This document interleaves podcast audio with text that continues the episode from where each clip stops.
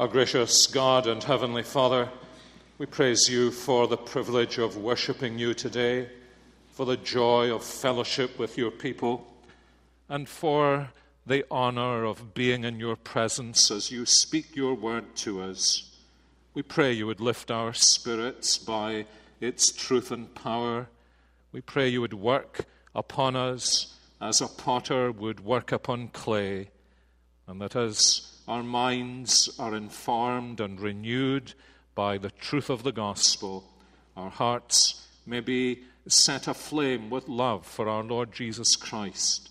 Our wills bowed down in worship and adoration. And our whole lives recalibrated by being in His presence and having His word, which is truth, sanctify us and make us more and more like him. So, Lord, speak, for your servants are eager and we are listening. And we pray in Jesus' name. Amen. Now, reading this evening as we continue our studies in Paul's letter to the Romans is from Romans chapter 4 and verses 9 through 12. Uh, you'll find the passage is in the Pew Bible. If you want to use the Bible that's in the rack in front of you, on page 941. Page 941.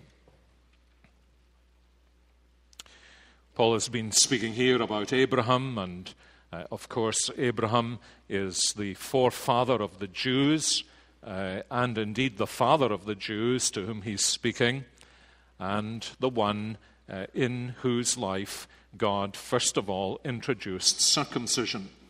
And Paul's whole argument, of course, has been that no one is justified by works of the law. Nobody is justified either, as we shall see, by circumcision. He has been speaking about the blessing of justification, forgiveness, and pardon. And he asks this question in verse 9 is this blessing then only for the circumcised or also for the uncircumcised?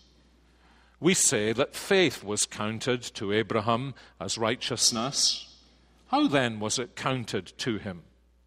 Was it before or after he had been circumcised? It was not after, but before he was circumcised. He received the sign of circumcision as a seal of the righteousness that he had by faith while he was still uncircumcised. The purpose was to make him the father of all who believe without being circumcised, so that righteousness would be counted to them as well, and to make him the father of the circumcised, who are not merely circumcised, but who also walk in the footsteps of the faith that our father Abraham had before he was circumcised. Romans, of course, is Paul's great magisterial letter, and I suppose partly because it's so often been associated with great Christian doctrine, we sometimes forget that actually it's part of a much larger narrative the narrative of Paul's own life. We get little glimpses of that at the beginning in Romans chapter 1 and then towards the end. And we understand that everything he's saying here not only fits into his present ministry as he's hoping to visit Rome and then go on to Spain, but the teaching he gives fits into his whole life, his experience and everything that he has been taught by the Lord. We all recognize that the Apostle Paul's life divided rather obviously into two halves. There was the half that preceded his experience on the Damascus Road, there was the half that followed his experience on the Damascus Road. There was that moment in time but also as we read about him, especially in the Acts of the Apostles, we understand that, that while he was bowed down in the dust on the road to Damascus and inquired of Jesus as Lord, the Lord Jesus had already been working in his life. The apostle Paul, before he was converted to Christ, had, had been the, the leading young man of his generation in terms of zeal for the law, in terms of orthodoxy, in terms of being a Pharisee, even, he says, in terms of persecuting this church that claimed that Jesus was the Messiah. And it seems to me, as I've said before, almost certain that the Apostle Paul was an acquaintance, at least, with Stephen the martyr. They may very well have belonged to the same synagogue. Certainly, it was from the synagogue to which Saul of Tarsus probably belonged that the hottest opposition to Stephen was brought forward. And so the Apostle Paul, in his earlier day, was accustomed to arguing against Christians. And we're given this delightful little footnote about Stephen in the Acts of the Apostles that there wasn't a single Jew in his generation was able to contend with him as they sought to argue down his exposition and defense of the Christian gospel. And it's speculative, I admit, but I feel uh, fairly sure that that was one of the things that stimulated the Apostle Paul to silence this man, Stephen, and to silence the church to which he belonged. And then he was gloriously converted. And it's clear from his writings that as he meditated on, on what had happened to him, how he had discovered on the Damascus Road that Jesus really was the Messiah and how he probably realized in the same almost overpowering moment that for Stephen, whom we martyred, was right. It was also in those hours, you remember, that the Lord sent him a messenger to say to him, And Saul, I am going to send you to the Gentiles. So, three staggering staggering conclusions for a zealous anti Christian Jew to reach. That Jesus was the Messiah, that the martyr Stephen had been right, and that the gospel was not only for the Jews, but also for the Gentiles. And so it shouldn't at all surprise us that when Paul himself begins his preaching and discovers as he preaches in the synagogues that there is opposition to his message and there are questions being asked, that he realizes now he's, he's on the other side. He's actually become a disciple of Stephen, who was a disciple of the Lord Jesus. And he has learned over the years how to study the scriptures and how to respond to these objections and questions that have come to him from, from Jewish people to whom he's been preaching Jesus as the Messiah. And he knows his scriptures so well that, that he's able almost at his fingertips to expound biblical answers to Jewish questions.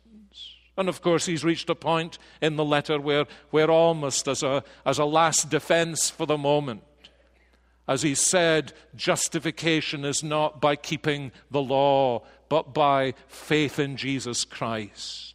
Not by works, but by grace. He knows what he used to say. What about Abraham, our forefather? What did he do? He is the one who offered his son Isaac on the altar. Was he not therefore justified? Not by this new way that Stephen had been preaching, but justified on the basis of his works. And at the beginning of chapter 4, he had, uh, I'm sure, with a little smile, said, Well, let's just turn back a few pages here in our scrolls and read the story of Abraham, and we discover in Genesis 15, verse 6, as clear as crystal Abraham believed God, and that was counted to him as righteousness. But then he's come to a place here when when he hears somebody saying the very thing that he himself probably said. You are destroying our religion. You are destroying the privileges that we have had of circumcision.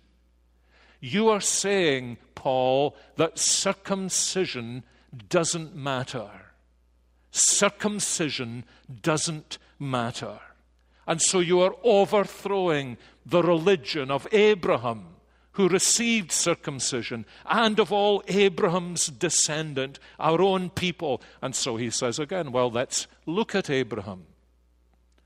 And he brings them back to the scriptures and he says, Let's do some little Bible study here. They don't realize they're playing into his hands because he knows his Old Testament so well. And having spoken about Abraham, who was circumcised, receiving forgiveness, and David, who was also circumcised, receiving forgiveness, he says to those who say, But surely circumcision is the thing that really makes a difference with God. He says, Well, let's look again at Abraham. And he says, You'll notice I think, and you would have been able to predict from what I said this morning, he says three things about Abraham in this context. And the first is this you'll see it in verses 9 and 10 that Abraham received righteousness apart from circumcision. The question is is this blessing only for the circumcised? We have already said that faith was counted to Abraham as righteousness. How then was it counted to him? Or we might say, just kind of just tweaking the question, when then, because that's really the issue the apostle is, is focusing in on, when was when was Abraham accounted by God to be righteous? Now, of course, they didn't have our Bible verses, but if they'd had our Bible verses, he would have said every single Jew here knows Genesis chapter 15, verse 6. Abraham believed God, and it was counted to him as righteousness. Now then, he said, when was Abraham circumcised? And the answer to that question is sometime later, some significant time later to be precise, the time that's recorded in Genesis 17, verse 9. And Paul is really saying that the, the conclusion is as clear as it could possibly be made to you. Don't you see what the scriptures are saying? That Abraham was justified by faith long before he was circumcised that as a matter of fact, Abraham was justified as an uncircumcised man. And in that sense, for you to say, oh, but it's the circumcised that God justifies, is to fly in the face of the very original circumcision and the very original example of a man who was circumcised. This man, says the apostle, was circumcised ages after he was justified by faith in Jesus Christ. And of course, he's making the simple point, or at least we can apply it in this way that justification comes, therefore, neither by our ability to do good works, nor by our observation of the sacrament. And he's put this principle in a most brilliant way that simply makes the arguments that there were against his teaching of the gospel collapse like a house of cards. It wasn't anything that Abraham did after God had closed his covenant with him that brought him justification. It was simply the way in which he trusted the promise of God that ultimately God would send his son as the seed of Abraham to be the Savior who would also be Abraham's Savior. Now, you know, there is an application of that to ourselves. That, that's a very elementary teaching that the Apostle Paul is giving. It's a teaching about the way into salvation. But you see, the general point that Paul is making here is this nothing, absolutely nothing that Abraham did after that moment he trusted in the Lord, nothing that he did was placed in the foundation on which he was justified by grace. John Owen, the great Puritan writer, has a saying that applies to this, and, and he understood this very well from the large number of Christians he had counseled. He said, One of the most important things in the world for a Christian believer is not to try to build into the grounds of his or her acceptance with God anything that believer does after they have become Christians. Now, that's a very obvious point, isn't it? If we are justified exclusively by grace on the grounds of what Jesus Christ has done for us, and that becomes ours the moment we trust in Jesus Christ, we can't then back up what we do in the future and build that into the foundation of our acceptance before God and say, now, the reason I'm accepted before God is because. And yet we do. Or perhaps to put it a little negatively, what we so often do is to think that our acceptance with God is actually, at the end of the day, based on something in us. That we are a little more acceptable to God than, than that other Christian is acceptable to God. Or negatively, that we are less acceptable to God than that other Christian is. And this basic point that nothing that happens to Abraham after he is justified by faith in God's promise can add to God's justification is actually such an important point for us to understand. You can't add to your justification. You can never be more justified than you were justified the moment you became a Christian. Why do I say that?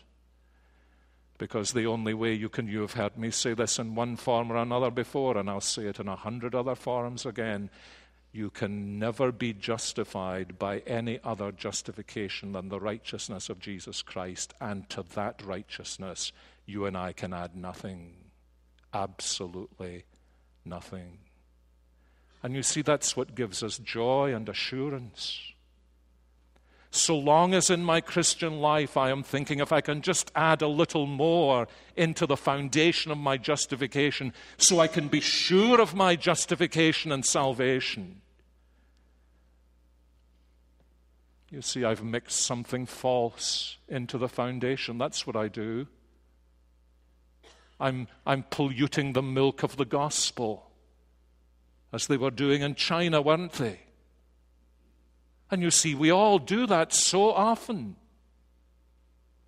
Because actually, the truth of the matter is, by nature, the most difficult thing for any sinner to believe is that he or she can be justified exclusively on the grounds of God's saving goodness and mercy and on no other grounds whatsoever. And most of us spend an amazing amount of wasted energy in our Christian lives trying to get something into the foundation there that will make us feel more secure. More secure than God's promise. More secure than God's Son. More secure than His bloody sacrifice on the cross. And yet, in the face of all that, I find myself doing it. Ah, but you see, if that was the gospel, if that was the gospel, that I can't add to my justification, if people believed that, they would live any way they wanted. Now, that's the clearest proof this is the gospel. Because that's the very objection the Apostle Paul was constantly facing. You tell people they can be justified by doing absolutely nothing but trusting in Jesus Christ, and that many years of faithful Christian living can add nothing to that justification? My dear friends, if you don't believe that, it's not the gospel of Jesus Christ you've come to believe. It's actually Roman Catholicism you've come to believe. It's some kind of self help. Heaven helps those who help themselves.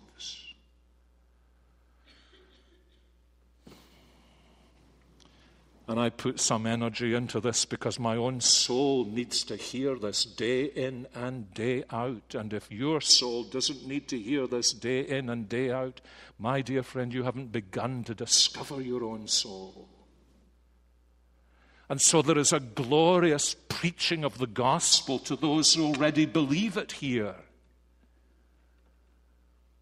If you come to the Lord's table tonight and have the sweetest communion possible with the Lord Jesus Christ, you will not be one whit more justified than you are this evening. Isn't that glorious? Isn't that something? Isn't that something that can, can set you free from all the bondages that bind you in your relationship to God so often? You know, so often Christians are thinking, He loves me, He loves me not, He loves me, He loves me not. And He placards the cross before us and says to us, What more can I do to persuade you that in Jesus Christ you are finally, fully, absolutely accepted?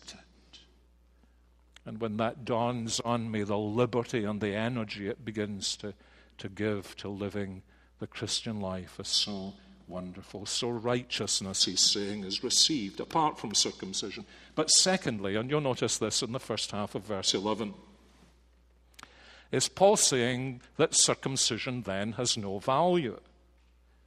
No, he says, righteousness has as its sign and seal the gift of circumcision. You see the mistake they were making? They were mistaking the engagement ring for the fiancé. That's what they were doing. Oh, we're circumcised, they said. Yes, said Paul, but you're not seeing what circumcision means. I mean, in a sense, it's almost laughable. It's almost as though they were staring at their circumcision instead of staring at what their circumcision meant. And he explains to them what circumcision meant. It was never given to provide the basis or foundation for justification. It was given, says Paul, as a sign and seal of the gift of God's saving righteousness. And he puts it this way, you notice in verse 11a in the first half. He says, Abraham received the sign of circumcision as a seal of the righteousness that he had by faith while he was still uncircumcised. See the way he just keeps on insisting there. Now remember, he was uncircumcised at this point. So the circumcision doesn't lie in the foundation of his salvation, it's a sign and a seal of the saving righteousness that God gave him and which he received through faith. He was justified apart from circumcision, justified by grace, justified by faith, and God added to the promise of his justification a sign and a seal of that righteousness in the mark of circumcision on his own body. Now, several questions. Question number one How did Paul know this? How did Paul know that God gave circumcision as a sign and seal? Answer because Paul read his Bible. That's how he knew. He isn't making this up. This isn't, this isn't something that's coming to him by, as it were, some special revelation from God, as though nobody ever knew this, and the Apostle Paul was the first person ever to reveal this. No, actually, this had been said right from the very beginning. Genesis 17:11. Circumcision was the sign of this covenant of saving grace that God was making with Abraham. It was there in the scriptures in Genesis 17:11. And it was a sign that functioned as a seal. Now what does a seal do? A seal confirms something. You know, in the old days when people used to seal their letters, those seals were a confirmation that this letter had come from uh, the, the, the author, that this was the real thing. And as we know right through Scripture, whenever, whenever God entered into a saving covenant relationship with his people at any period, he always added to the word of salvation he spoke a sign of that salvation. And the sign of that salvation always functioned to confirm to the believer as he looked at that sign a visible expression of the truth. God, God didn't need to do that. God didn't add anything to the salvation by doing that. But that sign, whether it was in the days of Noah, the sign and seal of the rainbow, or in the days of Abraham here, the sign and seal of circumcision, or in the days of Moses, the sign and seal of the Sabbath day, or in the days of our Lord Jesus Christ, the sign and seal, baptism, and the Lord's Supper. Whenever God entered savingly into covenant with his people, God always added a sign.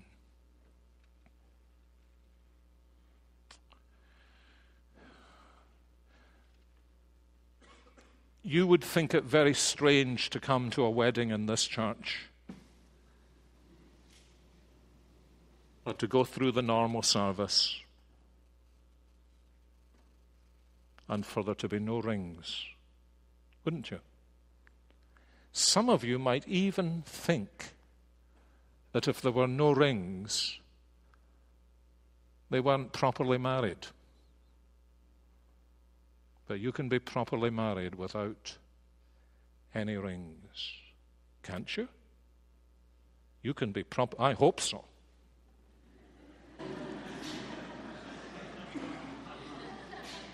Does the ring add to the marriage? Does it make it more legal? Does it make it more lasting? No, it doesn't. What does it do? It's a sign that acts as a seal between the couple. The man may love the woman with all his heart, promise to be with her so long as they both shall live. You don't need any sign of that. You don't need any seal of that. Is his word not enough for you? Ah, but when you've got the sign and the seal, you just need to find a woman who's lost her wedding ring to see that, or her engagement ring. Why is she in a tizzy? Is it just the money? No, it's the sign and seal. It's the sign and seal. And you see, God, under, God understands how we tick. You know, you sometimes meet Christian people who say such foolish things like, you know, I don't really need the sacraments. You foolish, foolish, foolish, unbiblical Christian to say something like that. God has given us the sacraments. God came to Abram. Now, of course, it seems strange to us, seems excruciating to us, the arrangement God made. But it sure was a lasting sign, wasn't it? For every Jewish male, for every male of the, the line of Abram. And the, clearly, there's a reason. If we had time to go into it, I'd go into it. Why it is that only the men received the sign. It was because the fullness of time hadn't come. God hadn't finished his purposes, He was just beginning his purposes. But, says Paul, this sign was given to him as a seal of the righteousness which God gave to him as he came to trust in him. And then, amazingly, now, this is such an important point for us to grasp because it helps us understand all of the sacraments of the Bible so much better. That sign and seal was not only given to Abraham, it was to be given to his eight day old progeny in perpetuity. And now here's the point to grasp. When it was given to an eight day old boy, it meant exactly the same thing as it meant when it was given to old Father Abraham. Why is that so important? It's important for this reason that the sacraments of God's covenants are never, ever, ever, ever, in the first instance, signs of my faith. They are always signs and seals of God's grace. And Paul says that here quite explicitly. He doesn't say it was a sign and seal of the faith that Abraham had. If it was a sign and seal of the faith Abraham had, it would be kind of difficult to see how, in this widespread way, Abraham was told, make sure the eight day old boys are circumcised.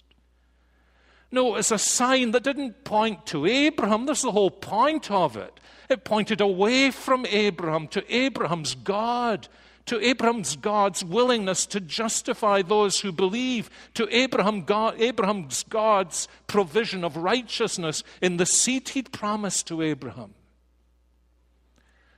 And as you read through the scriptures, you discover every single sacrament like that. Think about the rainbow with Noah. Is the rainbow a sign to Noah that Noah is a believer? No, the rainbow is a sign to Noah that God's going to keep his covenant promise. And it therefore draws faith out of Noah whenever he sees the rainbow. He wants to stand and cheer and say, God, you're remembering your promise to me. And every time a male child looked at the sign of circumcision, he was meant to see beyond the circumcision to this great promise that God had given that he would provide righteousness to all who believed, as Father Abraham had believed.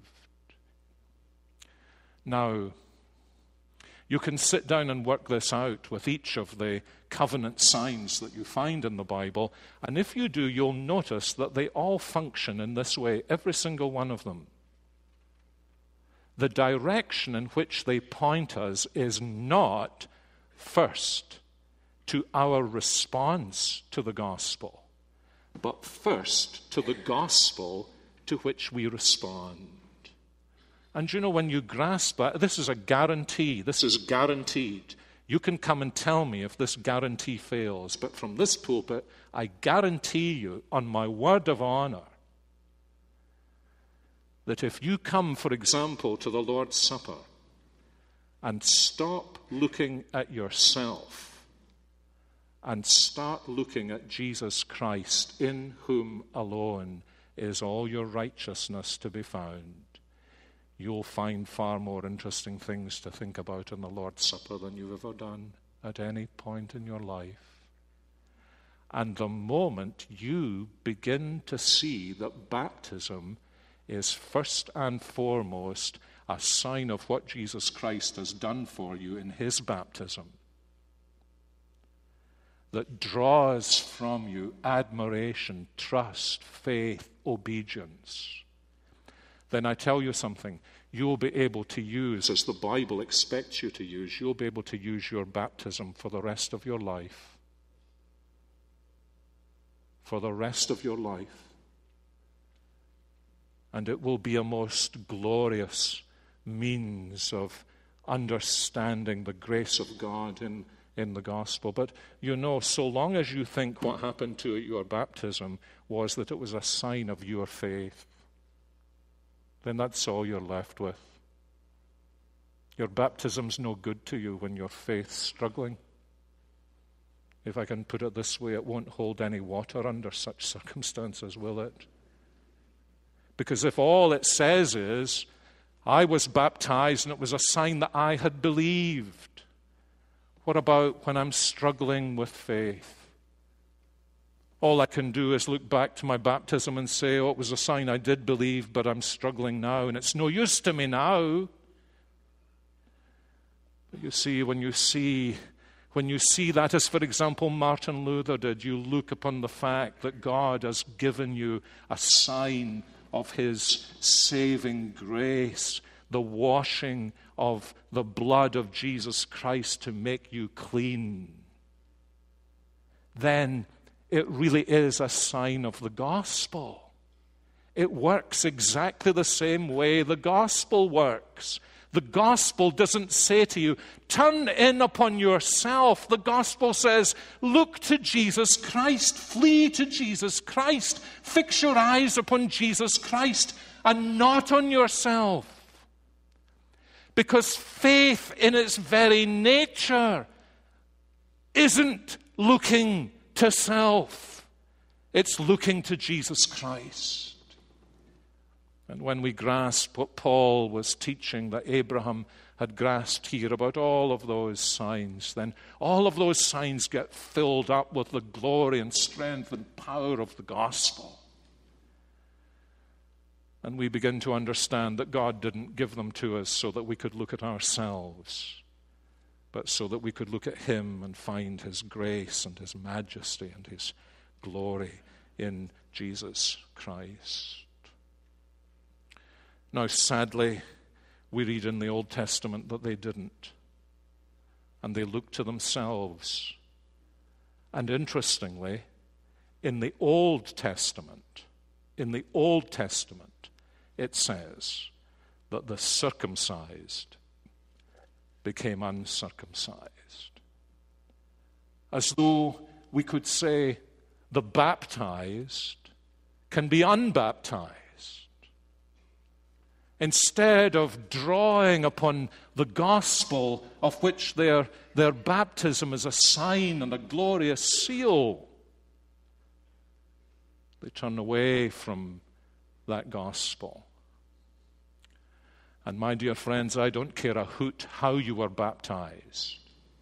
If you turn away from the gospel, your baptism becomes unbaptism, and it can never, ever, ever, ever, ever save you.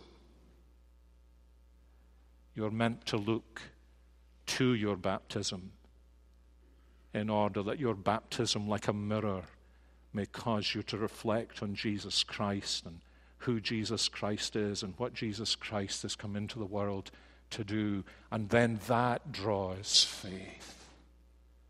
And then it really means something to say with Martin Luther. I meant to tell you five minutes ago what Martin Luther said I am a baptized man. Can you say that? I mean, I don't mean you've had water somewhere but your whole being is taken up with what that baptism means, that it points you to the awful blood baptism of our Lord Jesus Christ, which incidentally was his awful blood circumcision on the cross of Calvary. And through these signs and seals, like a young girl in love who fingers her engagement ring, her marriage is doomed if she's thinking about how much it cost. But it's got great hope if she's thinking about how much he paid because he loves her so much. You see? And that's what Paul is saying. They made the tragedy of looking at the sign instead of looking at the Lord. And that's why he ends this with just a marvelous statement in the last two verses. Righteousness is received apart from circumcision. Righteousness has its sign and seal in circumcision. And then finally, just in a moment, righteousness is granted with or without circumcision. Righteousness is granted with or without circumcision. And he holds up Abraham again. It's as though, you know, Paul really must have loved the scriptures. As he holds up Abraham, he says, Now let's think about Abraham. Oh, Abraham was justified as an uncircumcised man, so that those who look to the same saving God as Abraham looked when he was a, an uncircumcised man could say with Abraham, God justifies the uncircumcised. And so that those who were the natural children of Abraham could also look back to Abraham and say, and God justifies the circumcised who share Abraham's faith. Now, one of the genius bits of this is later on in this letter, he's going to come on, much later on. We're a year down the way, much later on. He's going to come to a little difficulty in the church in Rome. And it really does look as though that difficulty in the church at Rome is a difficulty between Jewish believers and Gentile believers. And you see, long, he does this all through Romans, long before he gets there, he's nailed it. Because you see what he's saying. He's saying to these Christians in Rome, just imagine them if they were in the one if they were in the one little congregation in somebody's front room, mixed Jews and Gentiles. You see what he's saying? He's saying, put your arms around one another's necks and embrace one another. Because whether you're circumcised or uncircumcised, if you're trusting in Jesus Christ, you share exactly the same salvation. And you share exactly the same Father in the faith. Father Abraham. Abraham is my father, says the Jew. And the Gentile stands up at the other side of the front room and says, And he's my father too. And another Jew stands up and says, He's my father. Another Gentile stands up and a 21st century Christian wanders into this first century church and says, What's going on here? And what's going on here is they've discovered how the gospel of Jesus Christ does what no power on earth can do. It breaks down the barriers between Jew and Gentile in Jesus Christ. Every single barrier broken down I had a very, very, very unexpected experience at the end of the second service this morning. For those of you who were in the first service, I mentioned a sermon that had been preached by a very famous 18th century American minister The Danger of an Unconverted Ministry. And two people on the way out said, We're related to that man. If you shake my hand at the door tonight, before you say anything else, this will be the sign to me that you really believe. You just say the words. This will be fun. Abraham is my father. Abraham is my father. Isn't that an amazing gospel? And aren't these signs that He's given to us? Think about this, beloved, next week when we come to the Lord's table. Instead of looking to yourself, there's no hope for you there. There's no progress there, no resources there. You see the broken bread and the poured out wine, and they point you to the Saviour's dying love for you, and there's, there's every hope there. I'm reminded of the way in which C.H. Spurgeon was converted. One winter's night, you know, he went to church and hardly anybody there, and the man in the pulpit wasn't much good, and he was struggling with his sermon. And he pointed at little Spurgeon, who was a teenager, became the greatest preacher in England, in the world, probably. Young man, he said, you're looking miserable. Look to Jesus, look to Jesus, look to Jesus. And because he couldn't think of anything else to say, he said, and look to Jesus. Well, beloved, look to Jesus and live and be a man or a woman who can say, Abraham was my father. May God help us. Heavenly Father, thank you for the word that comes to us so full of grace and seems to know us through and through helps us to look to Jesus, Help us to help one another to do that.